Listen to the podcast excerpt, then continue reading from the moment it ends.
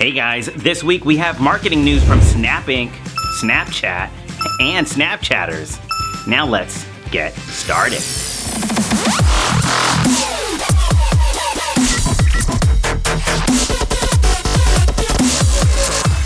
Hey guys, welcome to another episode of This Week Snap News for marketers, brands, and individuals who are looking for ideas and strategies to incorporate Snapchat into their marketing.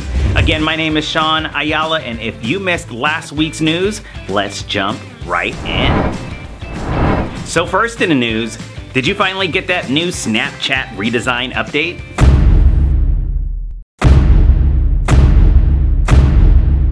Maybe we should skip this news. Um, here is what a spokesperson from Snapchat stated. Updates as big as this one can take a little getting used to. Um, was that it? N- no comment.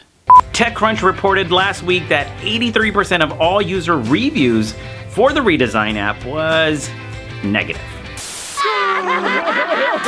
If you got the new update, comment below with your thoughts. I'm sure you might agree with everyone else. Maybe, maybe not. Next in the news, the Snapchat Ad Manager introduces a deep link option, allowing you to re engage your app users. Now, when a user who has your app installed swipes up on your ad, they are directed to the location in your app defined by your deep link. Or if you reach a user who does not have your app installed, they will be directed straight to the App Store to install it. This is great news for brands and marketers who have apps and are willing to explore and test the new ways to re engage their audience.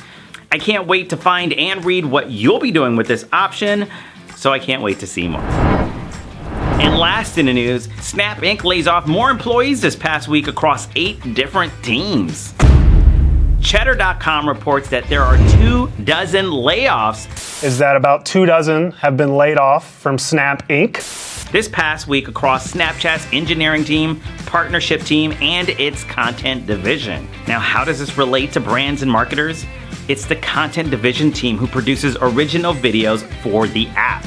They were responsible for working with more than 70 publishing partners like NBC and BuzzFeed. Is original content being scaled back on Snapchat?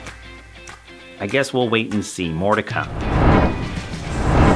All right, you guys, that's it for this week's Snap News. We appreciate you listening to our podcast. If you're on Anchor, please favorite our station. If you're on Apple or Google, please leave us a comment. It will help us reach more people. Again, thank you for listening to this week's Snap News, and we'll see you next week.